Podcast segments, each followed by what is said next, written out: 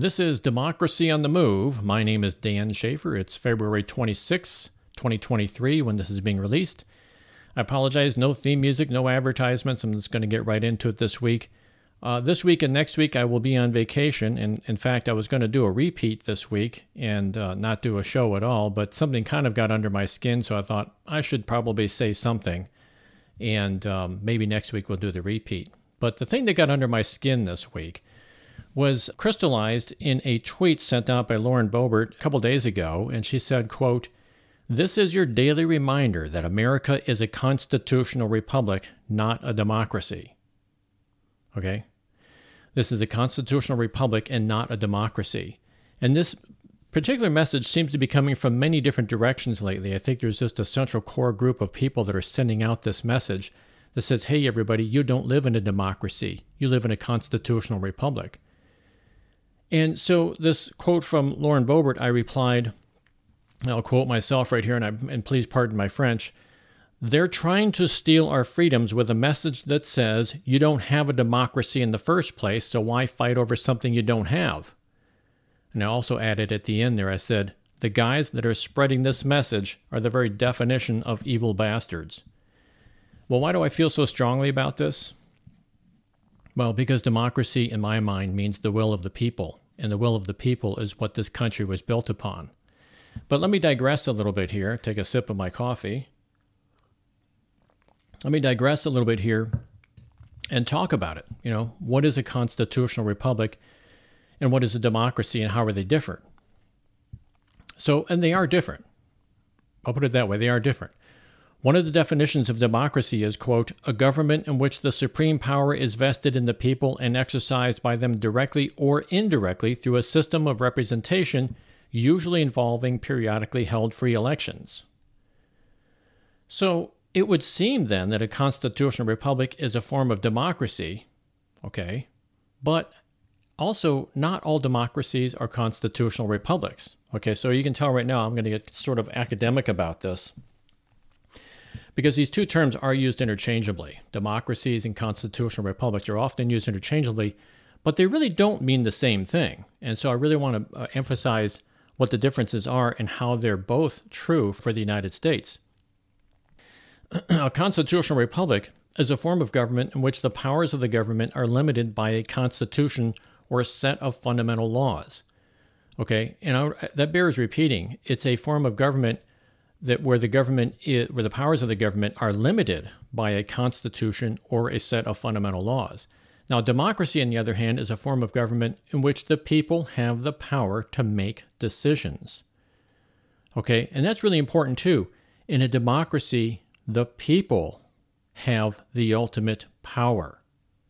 So if someone says we do not live in a democracy, what they're trying to tell you is that we, the people, do not have the power to make decisions. Now, why would they say something like that? Well, I think it's laying the groundwork for something very, very evil. The groundwork is this tyranny. Okay. But, anyways, let's continue. In a constitutional republic, the government is constrained by the rule of law and the Constitution and the rule of law constitution protects individual rights and limits the form or limits the power of government. And in a constitutional republic, the people elect representatives to make decisions on their behalf, and these representatives are constrained by the Constitution and by the rule of law. Okay. Now, in a democracy, the people have the power to make decisions directly or indirectly through a system of representation. The government, in a, in, a, in a form of democracy, the government is not constrained by a constitution or a set of fundamental laws, and the people have the power to change the laws or the government itself. So, one of the points I'm making is that it's possible for democracy to be a constitutional republic, but not all democracies are constitutional republics. For example, um, I don't. I'm not a big expert on on, on uh, foreign governments, but I understand Switzerland is a constitutional republic with a federal system of government, but it is also a direct democracy in which citizens can vote on legislation and policy proposals. So the United States is often referred to as both a constitutional republic and a democracy. The Constitution establishes a system of representative democracy, And again, people elect representatives to make decisions on their behalf. And the Constitution constrains the power of the government and protects individual rights. Now, this was done intentionally. The framers of the United States Constitution were somewhat wary of a pure democracy. Let's go back a little bit more here to the Federalist Papers that were written by Alexander Hamilton, James Madison, and John Jay uh, back in 1787 and 1788. And they wrote these papers to encourage the ratification of the United States Constitution. And they address the, the, the Federalist Papers address a wide range of topics related to government and politics. Now, regarding democracy, the Federalist Papers expressed both support and caution.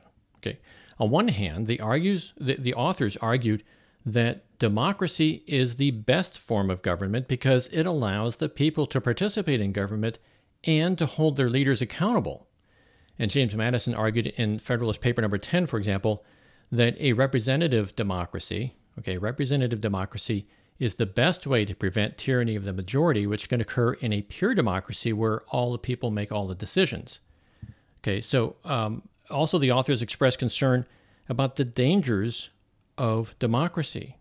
And James Madison, again, in, in Federalist Paper number 51, argued that we need to have a system of checks and balances in place. Okay, this is the formation of the constitutional republic. We need to have a sense of uh, a system of checks and balances in place to prevent any one branch of government from becoming too powerful. Okay, because what he wants to do is warn against the dangers of demagogues and mob rule. So overall, the Federalist Papers, the Federalist Papers express both support and caution regarding democracy, emphasizing the importance of balancing the will of the people with the need for strong institutions and a system of checks and balances to prevent abuses of power. And this the sense of strong institutions is interesting because we talk about our institutions being Department of Justice, Department of Defense, you know, Department of whatever. These are institutions intentionally put in place in our government to help prevent abuses of power. And sometimes you'll see the very same people who argue that we don't live in a democracy also argue for dismantling our institutions of democracy as laying the groundwork for losing our freedoms. So, as I said before, the framers of the Constitution were wary of a pure democracy, which they believed could lead to tyranny of the majority. So they designed that system of government that balanced the power of the people with the need for limited government and the protection of individual rights. The Constitution established a system of checks and balances, and it established three branches of government the legislative, executive, and judicial branches. Each one has separate but distinct powers that check each other. So this isn't pure democracy in the sense that you know these these branches of government would not exist in a pure democracy. So this is the constitutional republic coming into play here, the establishment of the legislative, executive, and judicial branches. And importantly, also the Constitution includes the Bill of Rights, which protects individual liberties and limits the power of government. And the Bill of Rights, as you probably already know, already know the Bill of Rights includes the uh, First Amendment, which protects the freedom of speech, religion, and freedom of the press. The Second Amendment, which protects the right to bear arms. And the Fourth Amendment, which protects against unreasonable searches and seizures. So, in a constitutional republic, the law is paramount. The government is constrained by the Constitution and by the rule of law and that ensures government cannot violate individual rights and exceed its lawful authority. And the judiciary branch, in particular, plays an important role in upholding the rule of law by interpreting the Constitution and ensuring that the government complies with its provisions. Now, let's take a look at democracy, on the other hand, because democracy is more concerned with the will of the people. The will of the people. In a pure democracy, the people have the right to make decisions directly without the need for representatives. This, as the, as the founders of the Constitution expressed, could lead to the tyranny of the majority, in which the majority imposes its will on the minority. So, in a representative democracy, the people elect representatives to make decisions on their behalf. And while this helps to prevent tyranny of the majority, it also means that the government is more responsive to the will of the people. Okay, the government is, respo- is responsive to the will of the people. So the bottom line is that the constitutional republic is a form of government in which the powers of the government are limited by a constitution or a set of fundamental laws that protects individual liberties. And democracy, on the other hand, is a form of government in which people have the power to make decisions. And as I've shown, it's possible for democracy to, to be a constitutional republic, but not all democracies are constitutional republics. But here's my central point the United States is both a constitutional republic and a democracy, with a system of government that balances the power of the people with the need for limited government and the protection of individual rights. And it is that democracy part of it that ensures that the will of the people rules. So if somebody tells you we don't live in a democracy, what they're essentially saying is that we don't live in a system where the will of the people rules. I think nothing could be more anti American honestly. Well, that's it for this episode. I hope you enjoyed it. And whether or not you agree with my concerns and opinions, I hope I was able to make you think. And hey, I don't want you to agree with me. I simply want to inspire your ability to think and act on your beliefs. You're listening to Democracy on the Move, a tribute to all those people and organizations who dare to reimagine our nation and drive it back to its original promise of democracy.